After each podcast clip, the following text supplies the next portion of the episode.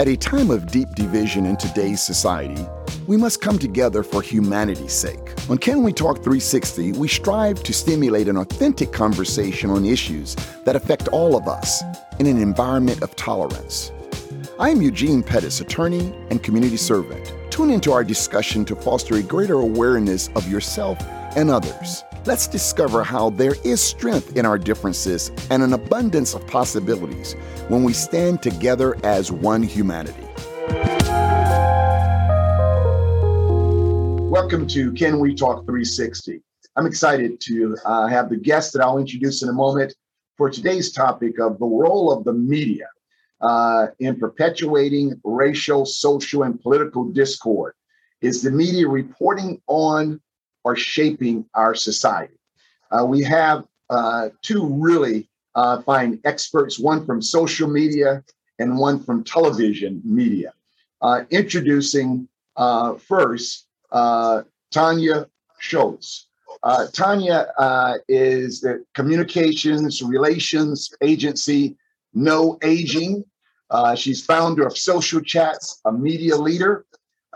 she's been the president the past president, and now the president again uh, of Association of Women in Communications in South Florida chapter. I think that's a reflection of her leadership that they continue to pull her back uh, for another term.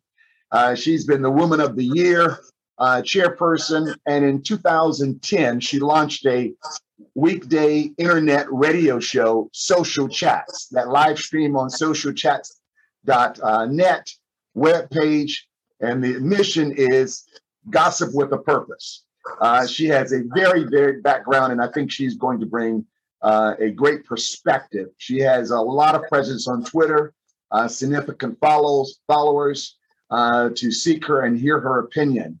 So we're looking forward to to to learning more uh, from Tanya. We also have uh, Eric uh, Yutzy, who's a reporter. You've seen him probably on Local 10 News. Uh, he was so kind to literally run from the set uh, uh, that got off at 10 o'clock and to, you know, join us here. Uh, Eric, I've known Eric for some time. He's a great reporter. He's a great community servant. Uh, he began his career covering sports and craved a niche as a storyteller, gaining uh, behind the scenes access to athletes. he's a busy father of four, has won various awards, including an Emmy, as well as an Associated Press award. He's a really a, a, a great asset to our, our, our community. Uh, and I look forward to his uh, insightful uh, opinions on not just television media, but also uh, media in general. So, Tanya, let's get started. Uh, let's start with social media, which is so prevalent in our society today. Uh, do you know what do you believe the impact, if any, uh, is of social media. Uh, what has what social media has had on our societies, stereotyping, social economically, racially, and whatever other silos we have in society. What role do you believe social media has played uh, in that regard? Played everything. I mean, I've, I've been in social media since 2007. I've literally watched it grow. And last year with Black Lives Matter, I mean, and also Asian Lives Matter, I noticed a lot of changes. And today I feel like I'm I'm on Twitter literally like 11 hours a day. I hate to like admit this to you guys, but um, this is uh, the, the new thing is social audio. It's not about you know uh, video or YouTube.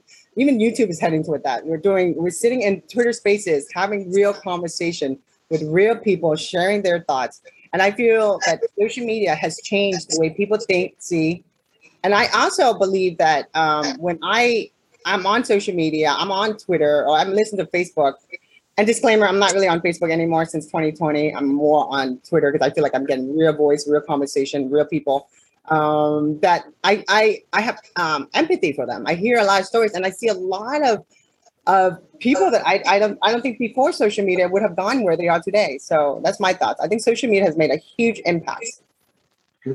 The the um, Eric, with regard to some of the stereotyping that we see, do you think that social media has has um, social media has uh, been the conduit to allow to fuel more, st- you know, sometimes when people are behind uh, anonymous names, you know, behind the screen, if you will, uh, seem like sometimes we see the worst of people.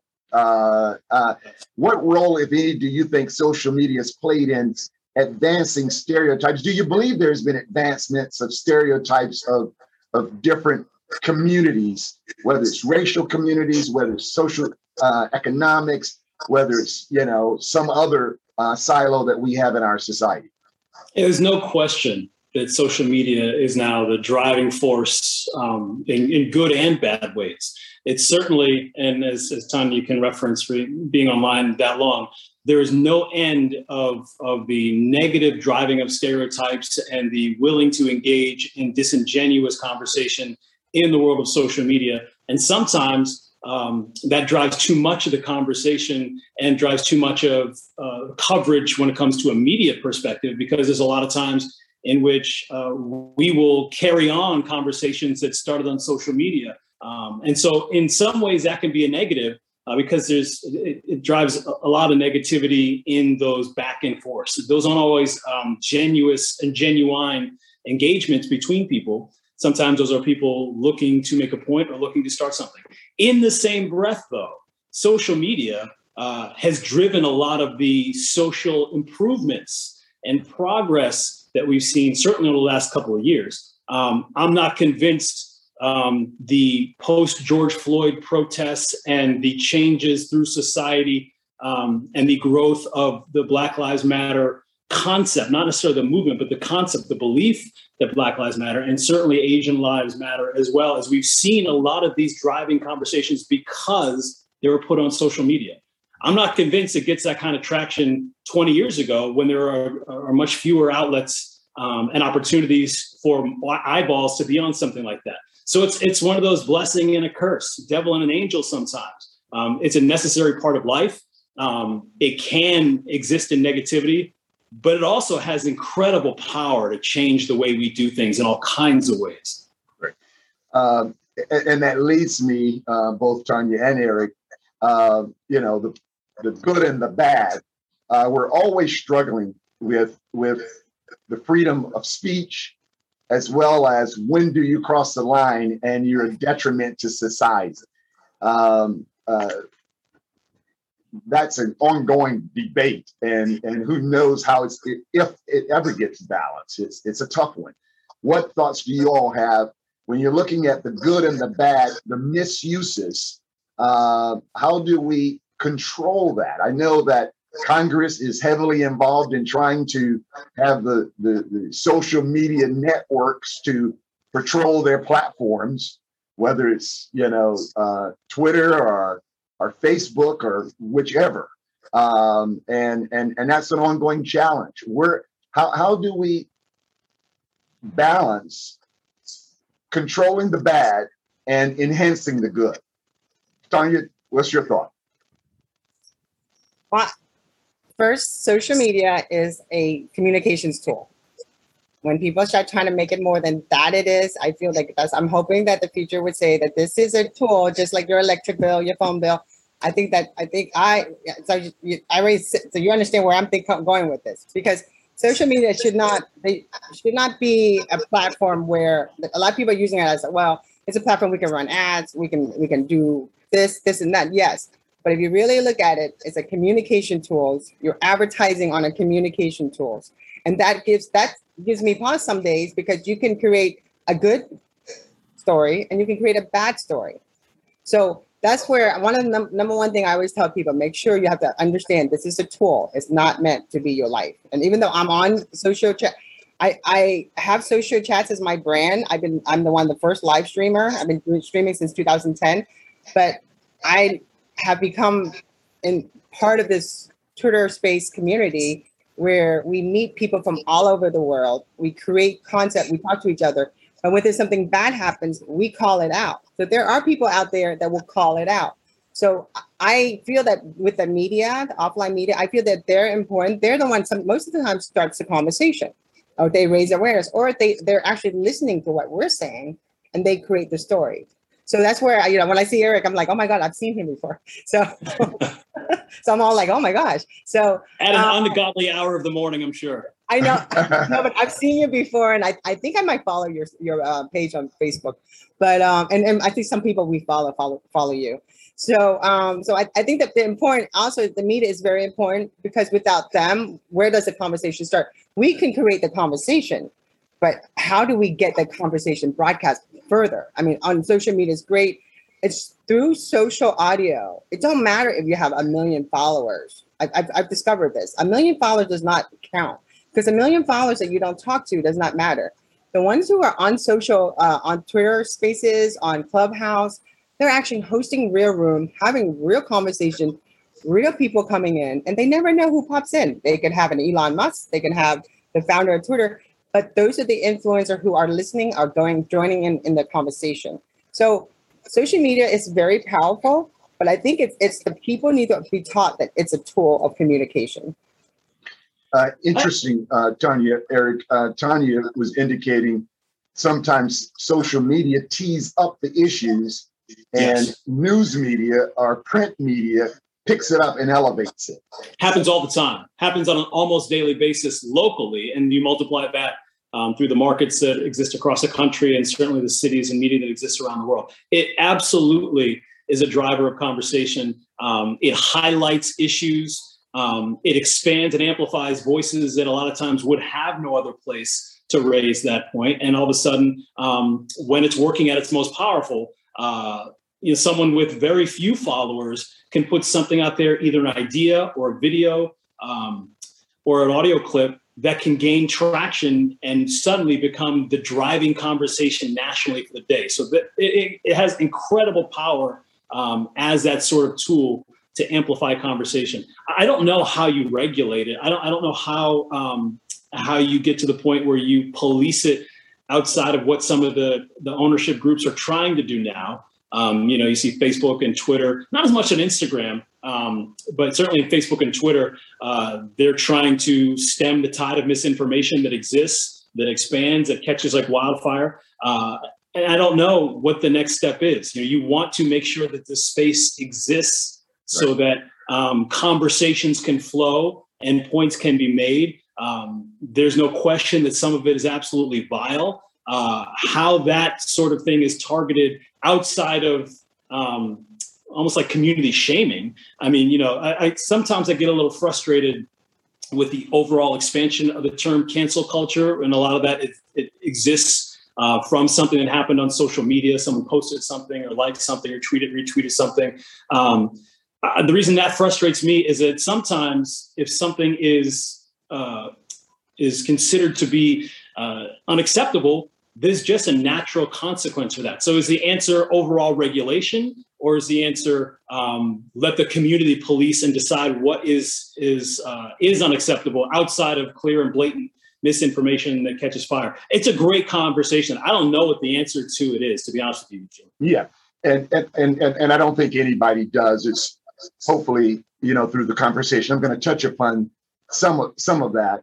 Um, the news media I know because uh, I have my phone uh, and, and I'm getting, you know, uh, text messages all day long from different news uh, sources. Uh, newspaper print, you know, you get the newspaper in the morning and then they start taking one story and send you another one, break another story out, send it to you. Um, you know, there's Twitter. There's, you know, what is it, 180 characters of Twitter.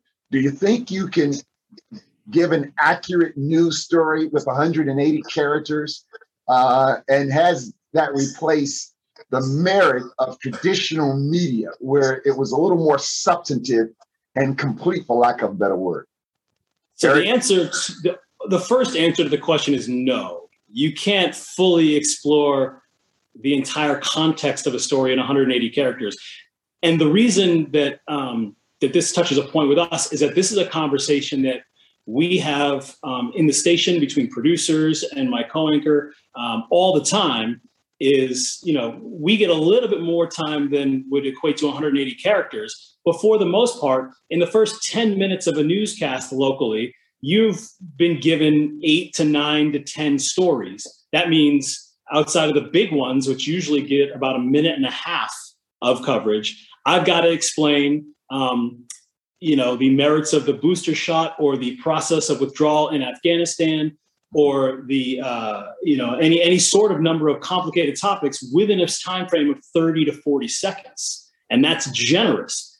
Context is hard in local in local news um, because there's so much that is happening and so much you want to deliver your audience to your to your audience that's a conversation we have all the time um, we're not always built in local news for full context in a regular 30 minute newscast and that can be a challenge sometimes because you need in a lot of these stories the broader picture.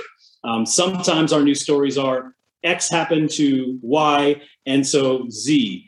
But that's not always the case. It's not always that cut and dry, and that create it presents a real challenge for us, certainly in the world of social media uh, and, and, we're on online where you can expand a little bit. Uh, but boiling a, a 500 to a thousand word article on local10.com down into a 30 to 40 second um, we call them VOs, voiceover, uh, for the first block of the newscast is a challenge and it's something that we deal with every day. Sounds like it. I'm gonna. So Twitter is 240 now. They gave us a little bit more letters. they gave us a little bit more. There's no more. But um, now with Twitter, um, I do Twitter threads.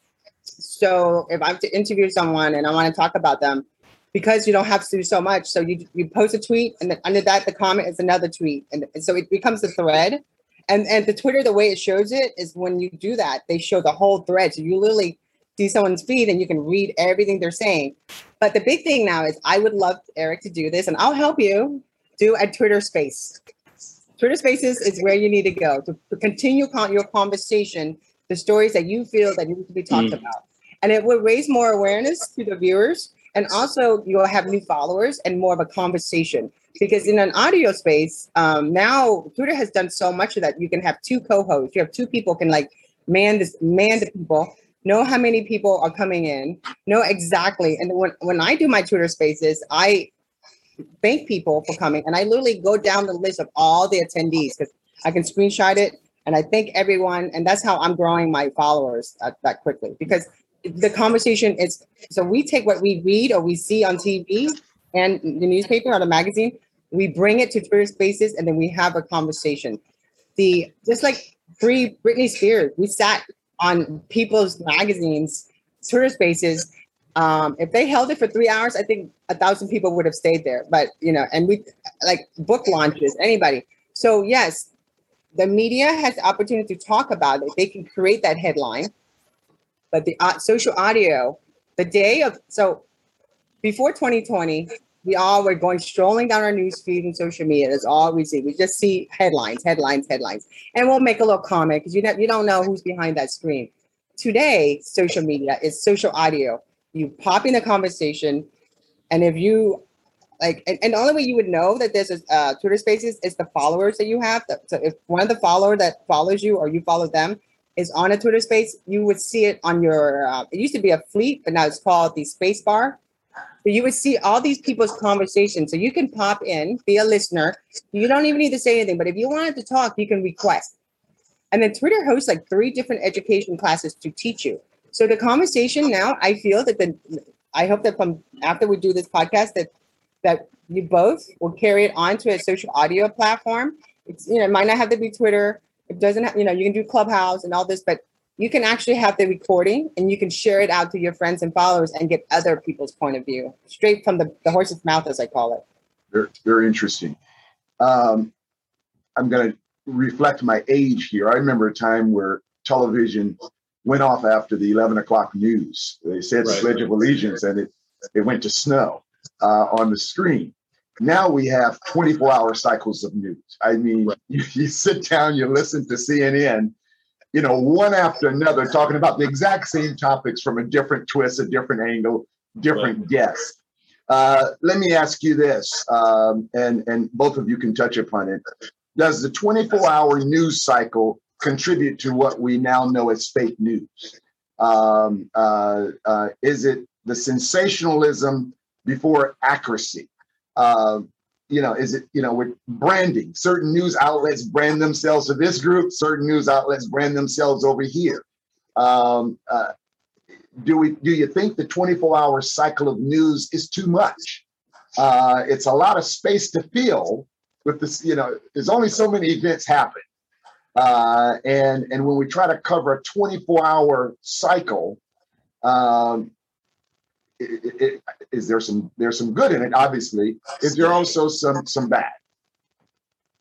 It creates a lot of challenges, and it's a challenge to um, sometimes differentiate what is opinion versus what is reporting.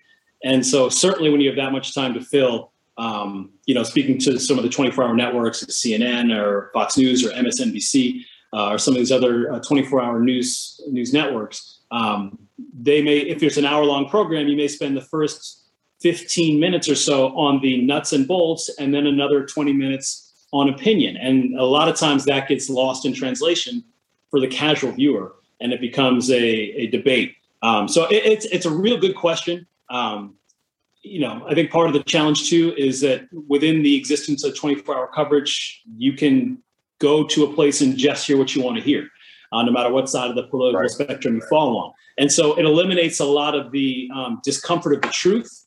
And so, uh, you know, the truth can be uncomfortable no matter what your position is on an issue. But if you are able to exist in a space where they're just supporting your issue, it creates a lot of challenges and it certainly ruins the credibility of the facts. You know, um, fake news is something that we take personally, and I think to address it, you have to first check your own biases. You have to see how is this story that we're telling seen through my own eyes as a person, not just my own eyes as a journalist. And so, um, you know, part of the benefit of the accusation of fake news to me is that I hope, and I certainly know it has done this for us at Local 10, is forced us to re-examine how we're looking at some of these stories and making sure that we're taking a step back and trying to process as much as the overall picture as we can. Um, so, and it, I think it plays out. Um, is it you know recent study? I think it was a um, oh, I can't remember. It was a Pew study, I believe, that said that people trust local news much more than they trust national news or network news. And that's because at the end of the day, if there was a crime in your neighborhood or a fire in your neighborhood or something tragic that happened in your neighborhood, you know we're telling you exactly what's happening in your neighborhood. And so when we're able to touch base with people on something personal, then it leads to a greater sense of trustworthiness overall. Um, but some of that stuff gets dissolved and, and dissected as you go to a, a 24-hour opinion-based coverage. And, and that's a that's well put. And I was going to say, local news um, I don't think is is the issue. When you look at CNN, MSNBC, right. Fox News, sometimes I go between if there's something big that happens in you know society, right. I, I go to you know one or the other, and it's amazing. They're talking about two different worlds. it's yes. two, it's the take on it is so skewed. Um, I, I, was laughing uh, about a week ago. I was listening to Wolf Blitzer, and he was teeing up a question for regarding Afghanistan, and he asked the question, but then he came back with his answer before he gave the guy a chance to right. to, to comment. He said, "Yeah, you you don't believe that? You know, it was, it was almost like a lawyer in a courtroom leading." Um, uh, and and and and he, you know, probably unconsciously uh, wasn't just asking the question to educate, but again was advancing a thought that he had, and and and and that's more on the national side than it is on on on local news. Uh, you know, this whole term fake news, which I really don't like. Uh, yeah. Uh, but, but Can I share my news, thoughts on that? I, sure. I, I know a lot yeah. of people who do fake news. That's how they make their money, actually. Um, it's online publishing. Um, yes. What happened is when did when social media happens, all of a sudden everybody with a camera, the smartphone after 2010 became a citizen journalist. But those journalists also sat behind. Are, a lot of them are very good at typing. So to get more eyeballs or to get more people to click on their blog, they create these different types of headlines. And I remember listening to some people talking, and they're like, "Okay, you can believe this guy is doing this. This is how he's making his money online." So a lot of time I feel when any news outlet, newspaper, or any journalist, before they jump on a story, they need to take check their source and look at the writer. And and and if if and look at the writer, not just looking at just not just read the story, read the writer. Like find them in social media. Double and triple check. Don't Yes. jump to conclusion before you just start publishing and writing. And I think that's the problem we had. So Tanya, we look Tanya, at- on that point, that's a good point. Sorry for interrupting you. How do you, I, I hear you, but society is so, give me 30 seconds uh, summary of what it's about, which Right. makes society more gullible to the person that's manipulating the facts. You know, they're accepting facts that they don't want to spend time researching. They don't want to go into the background of it. They don't have time for it. So, for whatever reason, they're drawn toward this individual, whether they like the way the individual looks, whether they like what the individual is saying, it feeds into their personal biases or interests or beliefs, whatever, you know, whatever it is, you know, and and and and, and how do we protect the most vulnerable? Because I hear you do your research. We have some parts of our community that are not that sophisticated, that will not research. They swallow it whole. How, do- how do we handle that? That's why I'm saying that I, th- I feel that it starts with the media. I, I feel like I start with the newspaper, the, the magazine, the reporters, the journalists, and also it should be taught in school. I should. The social media wasn't taught when I, I joined. When I was, people laughed at me when I, I said social media is going to be the, the key to speaking and talking, and everyone's going to be using this. And this was in 2007. People thought I was a nutcase. They're like, this is not going to happen, but it did.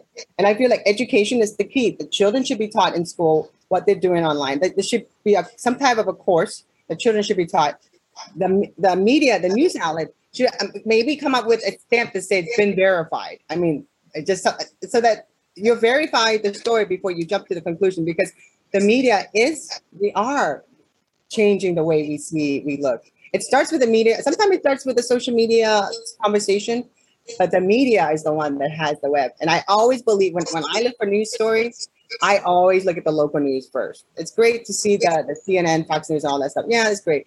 I check their story, but I always look at the local stories first. I double and triple check, and then I look at Twitter. I double and triple check. By the time, and I do it so quickly, by the time I even talk about it, no one's ever know about it. And, and I know when I talk about something, I double and triple check my stories because I, I don't want to be one of those. I'm not here. I'm on social media. I make money based on, I work with doctors, so I make money on branding for my clients but it has to just the facts. I remember the old days in, in journalism. It's like just the facts, ma'am, just the facts. Well, we need to bring that back that bring back that conversation again, just the facts, because I feel like you know when you start putting opinion as real facts, that's when it's the confusion is done. And and to answer your question about the 24 hours hour um, television constantly, I don't watch regular TV anymore. I get I consume my information on streaming, so I stream all my stuff. I get my information, but before I say anything, I double and triple check the facts. And I think education is the key. Education and stamping. I think the news outlet, everybody should say, we've verified this. Eric, how do we achieve that education of society? Boy, I, it, it's a it's a really good question. Um, it's, it's social media and what you choose to consume is so individualized. I think it's hard to, um, and and frankly, people are so invested and entrenched in some of their own biases, certainly with the news that they consume, that I'm not sure that an overall verification would be effective. Just because I think there's a certain segment of the population, which is a higher percentage than I think a lot of us thought it would be, that would just maintain that that's not true. You know, I get emails, our station gets emails on a daily basis in reaction to something that we have covered with a link to a story that is a website that is just not true. Um, you know, and the link, the, the, the writer is asking us, why aren't we reporting these facts? Well, because they're not facts.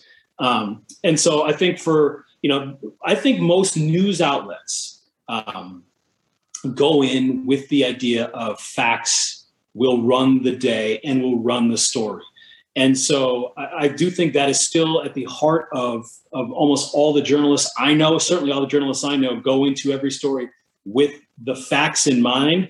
Um, but you know those things get dissected and discussed um, you know and once you enter that sort of social media space uh, and, and, then you know it, it, becomes a challenge really to, to rein it in not from a how we're covering it perspective or how we're reporting it perspective but from how that's digested. So how do you how do you fix it? I, I really think it has to be um, it has to be an individualized basis. I think you know the people who, uh, if you have someone in your life who is consuming something that is just not true, that's a conversation you're going to have to to hammer down on, and the difficult conversation you're going to have to have. I think all of us have um, now in the last couple of years seen someone uh, that we thought we knew that we thought had a different perspective on something or not and we've had to say hey this isn't what you think it is or this is right. not the story you perpetuated and those are just difficult conversations that we're all going to have to have you know some, sometimes and, and, and tanya can certainly um, uh, double down on this is that sometimes the benefit of social media is that the interaction is not face to face is right. that you know you can say something or share something and not really face a consequence for it um, because it's a social space a social space and that's a relative stranger uh, we got to do a better job of breaking down those barriers and, and going to the people that we know uh, in our lives who may be falling for some of this stuff and saying hey i love you but this is just not true and these are the facts what best practices eric do you um, believe are out there because I've read stories. I mean, uh, uh, uh, I've read articles where the impact in the uh, vul- with vulnerable citizens, elderly, racial minorities, um, uh, social economic certain classes um, are more susceptible to to to this impact than more educated individuals that can discern fact from fake. Uh, how do we not leave out a huge swath of our society uh, and allowed them to be misguided uh, by fake news? Boy, that's a really good question. Um, I don't know. You know, as someone who who makes it a priority to double and triple check just about everything I say on the air to make sure that the facts are to the best of of, of my knowledge. Um, it, it I don't know how to convince someone sometimes who is decided that they're going to exist in this other realm of information.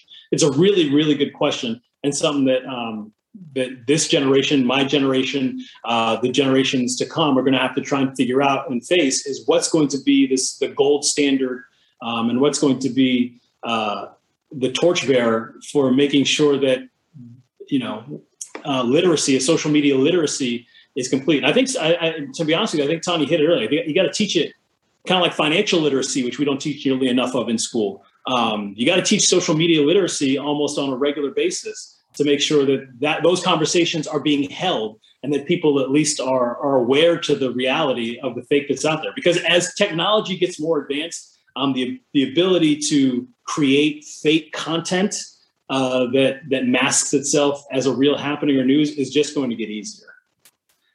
Uh, Tanya, did you want to comment on that? No, like I said, I it all starts at home and it all starts with the schools. And I feel that you know we if we're restructuring how we are uh, educating our children. We want to give everyone a, a, a, seat at the table, right? We want to give everyone the opportunity. And because of social media, I'm I'm in, I'm in like in awe with the NFT, the cryptocurrency, the Bitcoin. Yeah. I'm very much involved in this. You're watching people who didn't have nothing and because we have this today, we have we walk around with a computer. Everybody, most people have that, and their their ability to, to search and and use it. And, but I feel that it needs to be taught in school, like even in elementary school, like in fifth, sixth, starting. I just talking a little bit about it because you know when I got in social media again, I said no one believed in it. My my kid at the time, he was in junior high, then he went to high school, and he didn't know what I was talking about. He's like, "Who are these people you call your friends, mom?" And I'm like, "I don't know, but these are my friends, are my digital friends." so, yeah. but when he took his SAT score, you know, he took his exam. He said, "Mom, they actually asked about social media," and he goes, "We weren't taught this in school." But he goes, "I was the only one in my class that knew what I was talking about." I say, "See, thank goodness you listened to me." But that's the thing. We we do not. We're giving children these uh, these incredible computer. Yes. And we're like, here you go, darling have a good day, go to school with it. But we're not teaching them how to use it properly. And I think 100%. it starts at home and the school. And I think that's where we can do that. And even the elderly, we can have classes for the elderly, how to use how to use Facebook properly, how to use this tool that you got. You know, when you like, I would never, when my mother-in-law was still alive, I would never have given her a smartphone. I would never let her go on the internet either, because you know she wasn't. She had early signs of dementia. We did not know that she did some crazy stuff. So I think people need to be, you know, this is just it's it's a tool, it's a phone call, it's a, your phone, but you're walking around with a computer. You're walking around with all these apps that can do everything. So I think education and re-education is the key. I, I retweet Tanya on all of that, especially the parent part. I mean, look, uh, you got to be able to say no when your kid wants the new phone, when your kid wants to jump on a social media platform, when they don't want you to pay attention to what's going on, you gotta you gotta be engaged and involved. You gotta know what conversations they're having. You gotta know what they are consuming. Um, you got to start building those trends and those tendencies and those habits in them as early as possible before you put this in their hand. And they're not to like it. Trust me, I have a 13 year old who doesn't like the rules. He doesn't like the restrictions. He doesn't like the time that he's allowed to be on the phone. He wants more access. And the answer is no until you have consistently demonstrated that you have an understanding of what's happening out there. And that is not a knock on the kid. That's right. not a knock on him as irresponsible or, or well, you know, most kids are a little mature, you know, but it's not a responsibility. It is not a intelligence. It is strictly an experience thing. You know, if you're going to navigate through the world of social media, certainly um, you need a lot more experience on the pitfalls and what's out there and on and certainly it's a whole another conversation on how what you consume impacts you and your growth. You know kids struggle with self-esteem issues much more if they're consuming instagram and tiktok and a lot of the stuff on a daily basis. Yes it has benefits and it keeps them engaged and in conversations but man, you can't just hand them this and walk away and say good luck because it's, it's a real problem. So, so like a lot of things, it starts with parenting at home. Right, right. No, that, that, that that's an excellent point. And you know, uh, Tanya was talking about the computer. I remember I was representing Dr. Snipes back in 2018, and uh, one of the challenges I, I observed firsthand is there are no uh, media credentials anymore the, the legitimate media has their credentials, but at the press conferences, there were mom and pops in the front row with their camera screaming out absurdities, just stuff you would never see uh, in, in, in, in the previous decades of, of our society.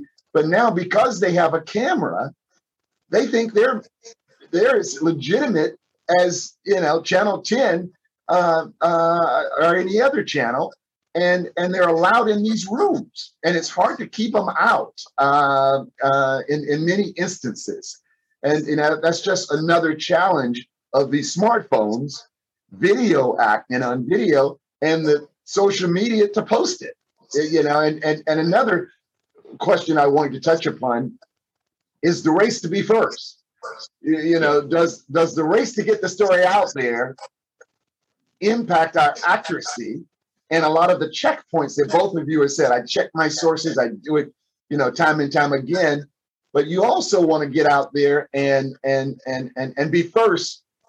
How how do we balance that?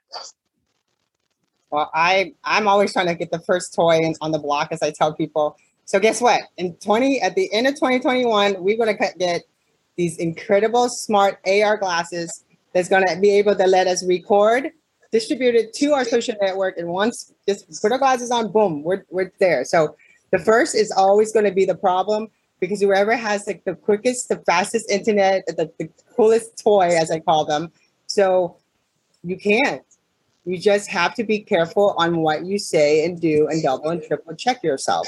Because the future is going to be with people walking around with glasses that you think is normal glasses, but they're recording you. Yeah. And now, guess what? They have these these these uh, filters that can take your they have one with Tom Cruise where they can pretend to be you and have your voice and everything. So you can't contain you can't control technology. Technology is going to grow. But you've got to be smart and you got to teach your children and your parents on what not to do.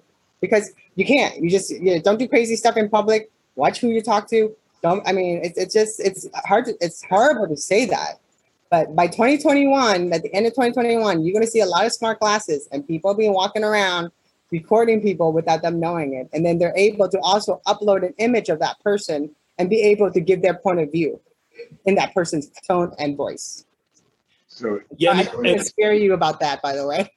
no, it is she, scary. She, she, she's right. But I think the challenge for a journalist is the with the existence of that technology and that content is it is up to us um, as journalists to say is this what it purports itself to be is this true is this real and the race to be first is a very real thing but i can't think of a scenario um, in the six or seven years i've worked here at local 10 where we let the race to be first cloud the truth of the matter and so and that's a hard thing to do. And that just means they're pressing you harder and harder and harder to make sure that your sources are good. There's been several big stories that we've done in which we were on live coverage of, in which I would get messages from sources um, uh, with key details that we just wouldn't report yet. I knew they were right and I knew they were true. But the journalist in you has that I need to get another source on this. I need a second and a third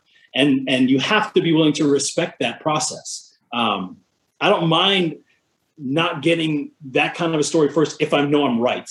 You know, there's no benefit to me in getting it first and not having it, or saying something that you're not 100% sure of.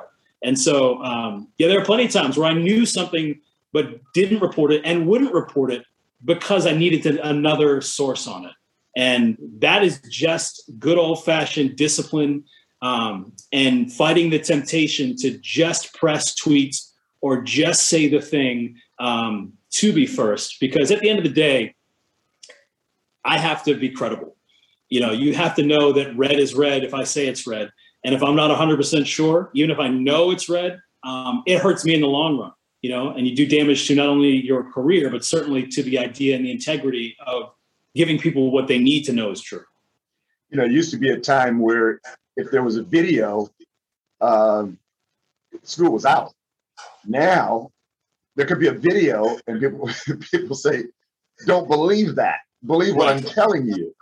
Uh, it's amazing how we've shifted in we've shifted in society um, uh, with with with a lot of this technology. And you know, real quick though, but on that point, can I can I just because certainly. I think I, th- I think this is key though, is that um, with that advancement of technology and with the push to be first, you also have to be able to say, I screwed that up. We were wrong. And the best, one of the best ways I think to fight fake news is to have the integrity to say, we were wrong on this, or we need to apologize or update this. You have to say, we thought this was this, but now there's more context, there's more details, and we were wrong about this part of it. I think that plays a big part in people's willingness to trust you. I think anybody expects you to be perfect all the time. But I think we all know that if someone pretends to be perfect all the time and never acknowledges when they're not, there's a problem.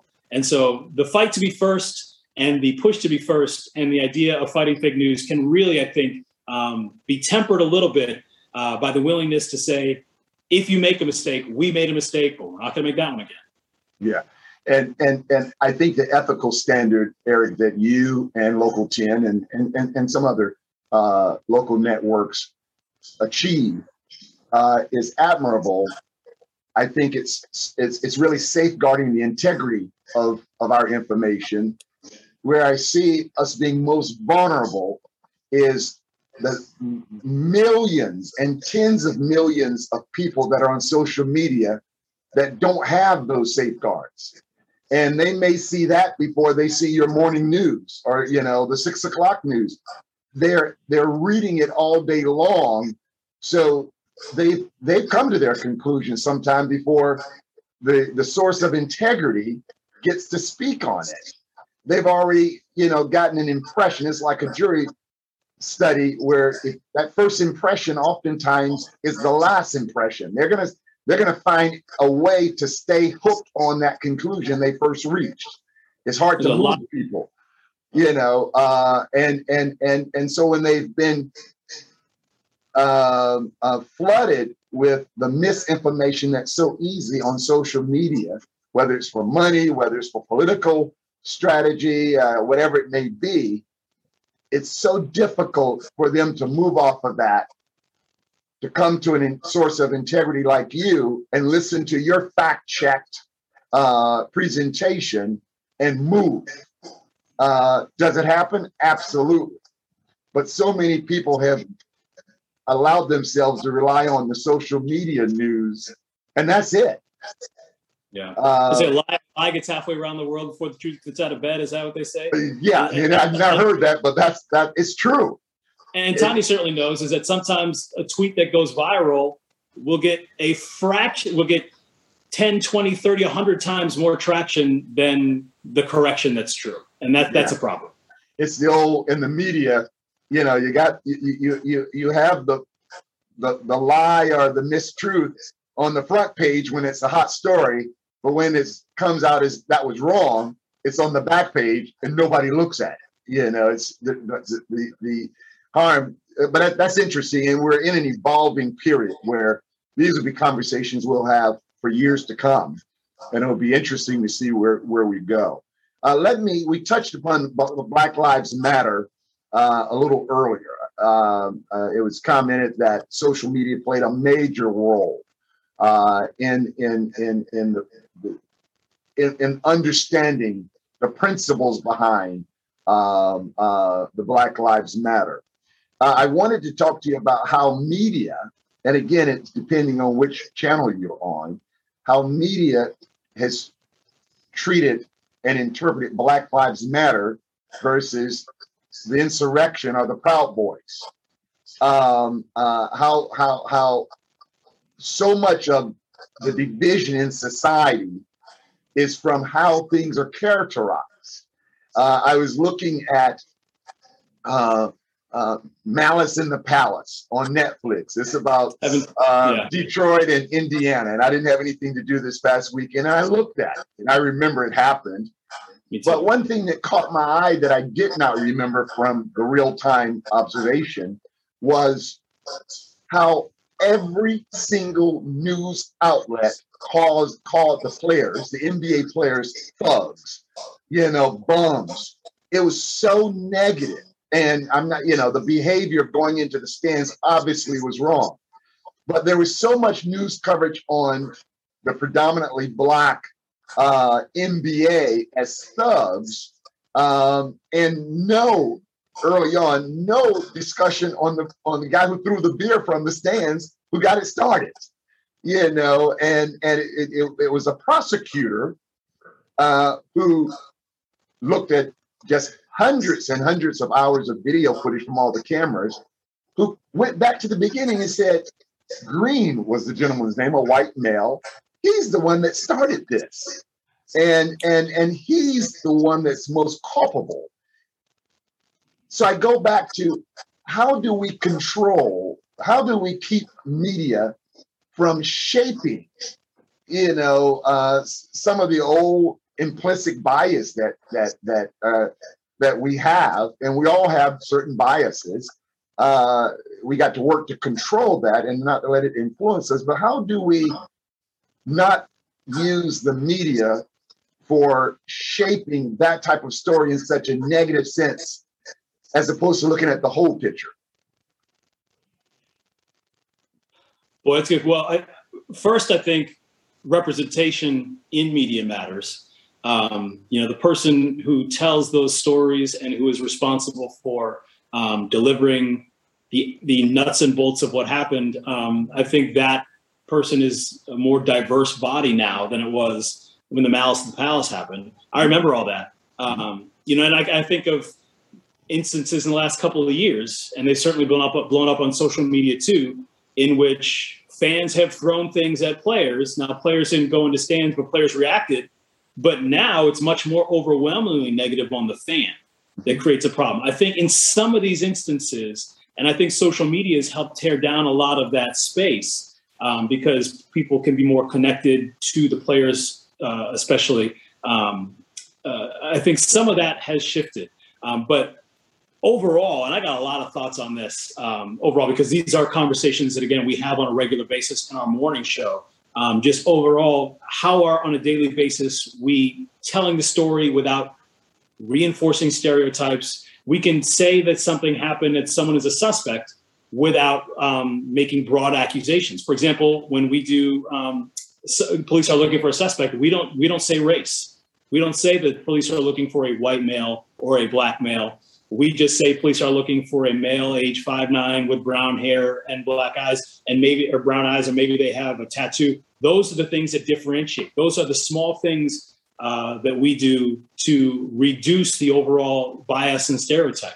We have the conversation quite a bit about um, how are we covering juvenile offenders, you know, uh, you know, um, and how are we covering communities? I think from a local news perspective, uh, you have to cover a community more than just when there's an issue, more than just when there's a crime in that neighborhood.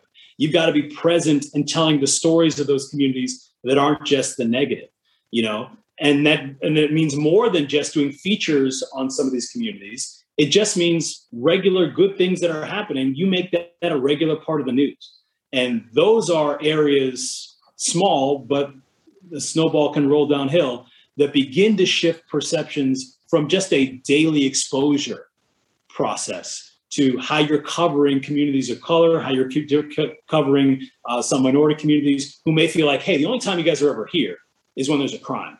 You know, when, when someone did something bad to somebody, that's the only time that, that we're ever here. Uh, we got to change that. I think we've done a pretty good job of that. We've certainly been intentional about it um, uh, in our coverage in our in our shows. But overall, that needs to be a broader part of the conversation on how you're just a regular part of covering a community, good and bad, but primarily good. Kids need to see, and the community needs to see the regular good that happens in some of these communities because it happens quite frequently. We just got to make sure we're there to show it.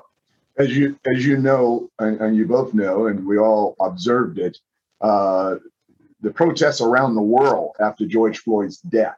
I mean, it was one of the most moving things I had seen uh, in, in in my life. That people from every background uh, uh, was speaking up for justice uh, in that.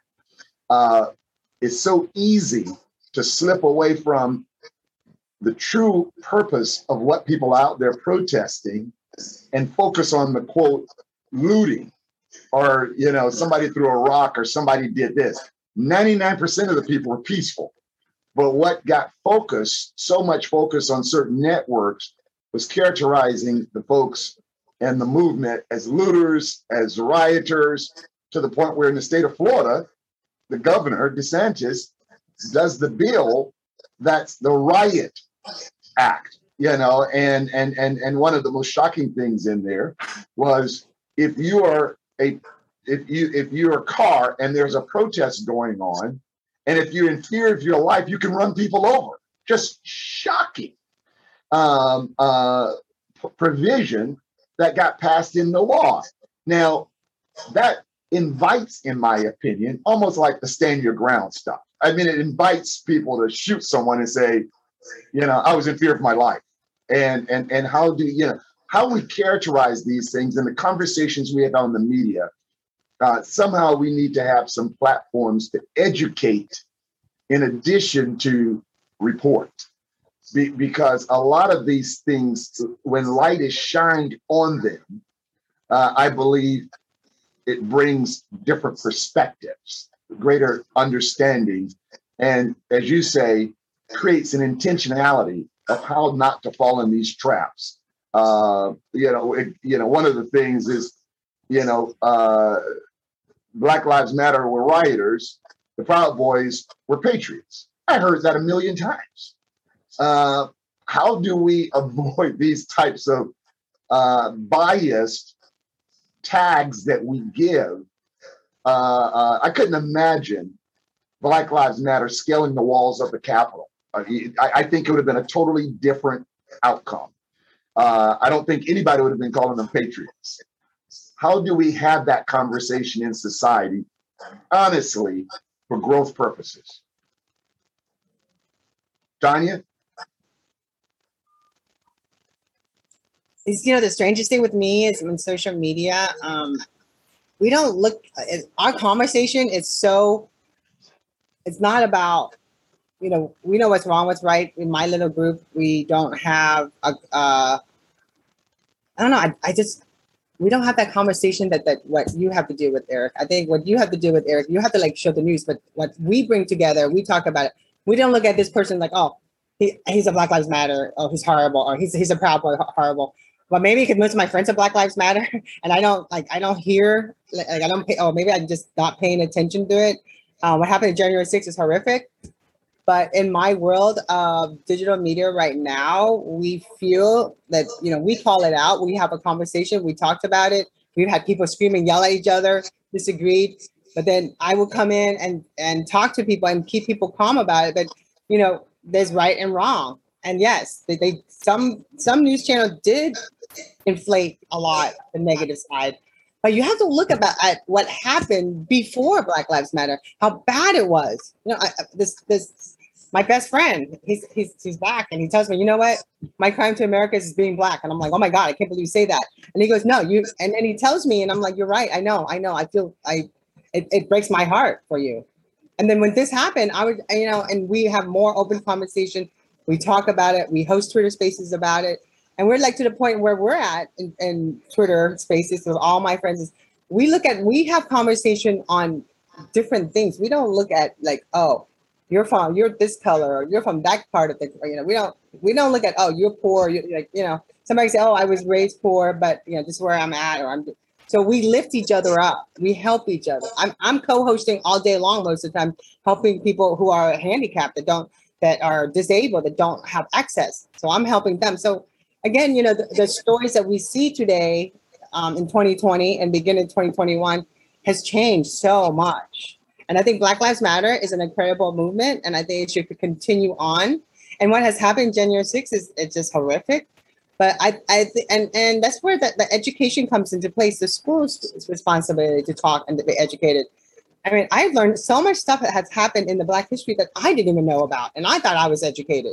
So again, you know, the movement of Black Lives Matter brought stories that you would never ever know about, and people talking about it online and sharing and giving facts and, and talking about and then they're changing. They're changing some of the, the the history and what we're being taught in school you know and i think that's the key. We need to continue having that conversation yeah there's no question you know i think part of part of the challenge um, is weighing that segmentation of coverage depending on where you're watching and so um, you know from from the what i think is the fastball straight down the middle that is most journalism um, January 6th was a travesty and an insurrection.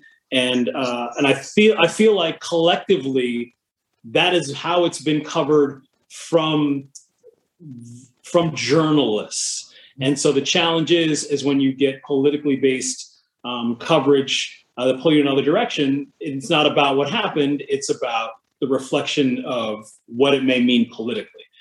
And so that's where you know it, it's hard because you see some coverage of situations like that and you wonder how can someone dismiss this as no big deal but then you realize i can't necessarily control what another network does and there's really no um, and probably never will be the sort of uh, uh, system in place that should tell someone how to cover something. The question is how can you make sure you're verifying and telling people exactly what happened? Um, you know and so it, I, I hear that frustration uh, because you certainly see um, how some people are cast, uh, you know, in, in, mostly peaceful marches, and then certainly you feel like, hey, that's not that's not the coverage that we're getting on some of these other instances.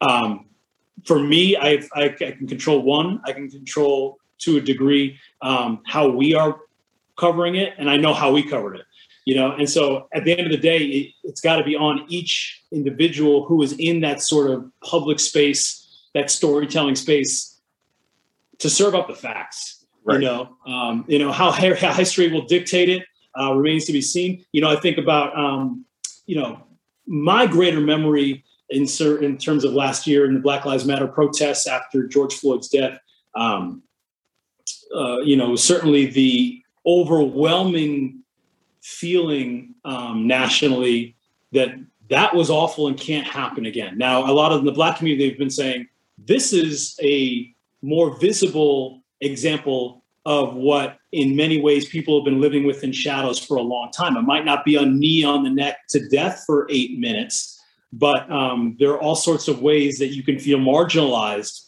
uh, that aren't don't become these massive and public displays uh, rallying behind what you believe. Um, you know, I think back to I'd read this um, when I was you know walking through all that and covering all that. Is that uh, you know Martin Luther King Jr.'s approval disapproval rating in the, the months and year he was assassinated, I think was at 75% nationally was his disapproval rating, which is hard to conceptualize or imagine now considering, you know, he is, you know, a leader, a hero, a central part of Black history that's taught in American schools, right? I mean, if you learn nothing else about Black history in American schools, you learn about Martin Luther King.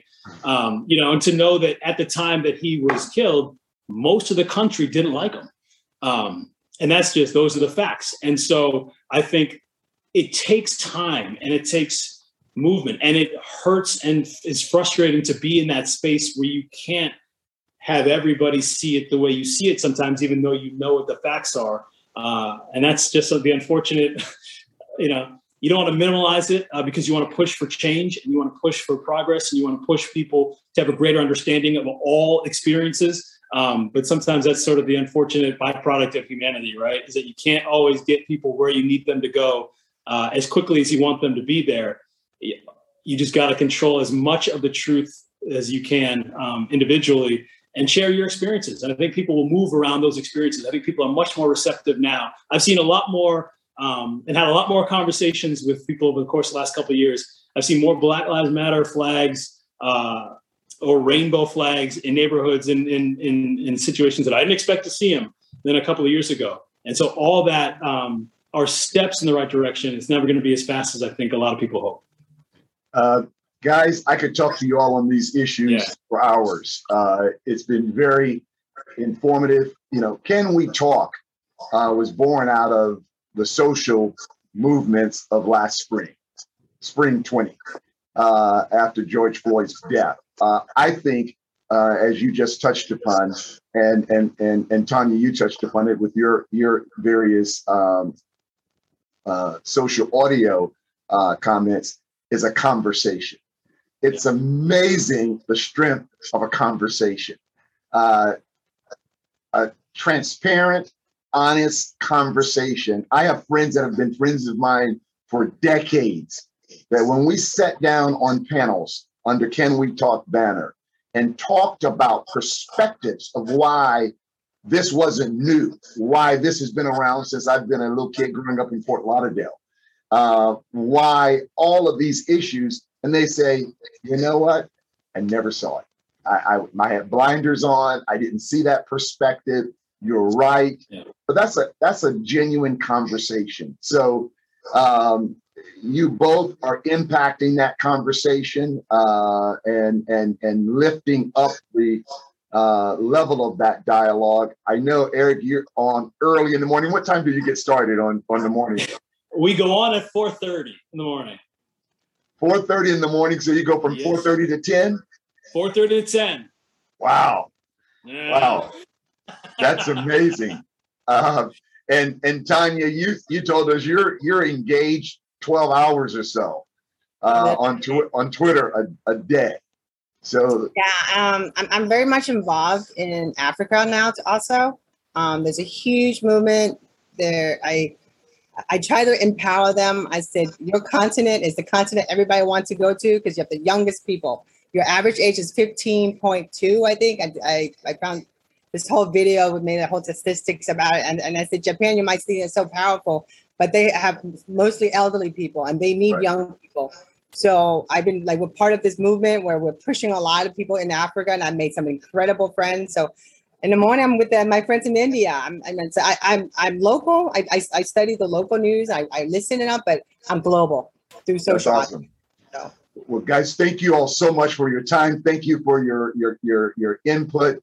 This is so interesting. I'm sure that the listeners of Can We Talk 360 uh, will be elevated in their understanding and, and perceptions and intentionalities that we need uh, in this space of media and and understanding what we're receiving as as as news and information. So again, thank you so much for your time. Thank you. Thank you. Thanks Have for having us.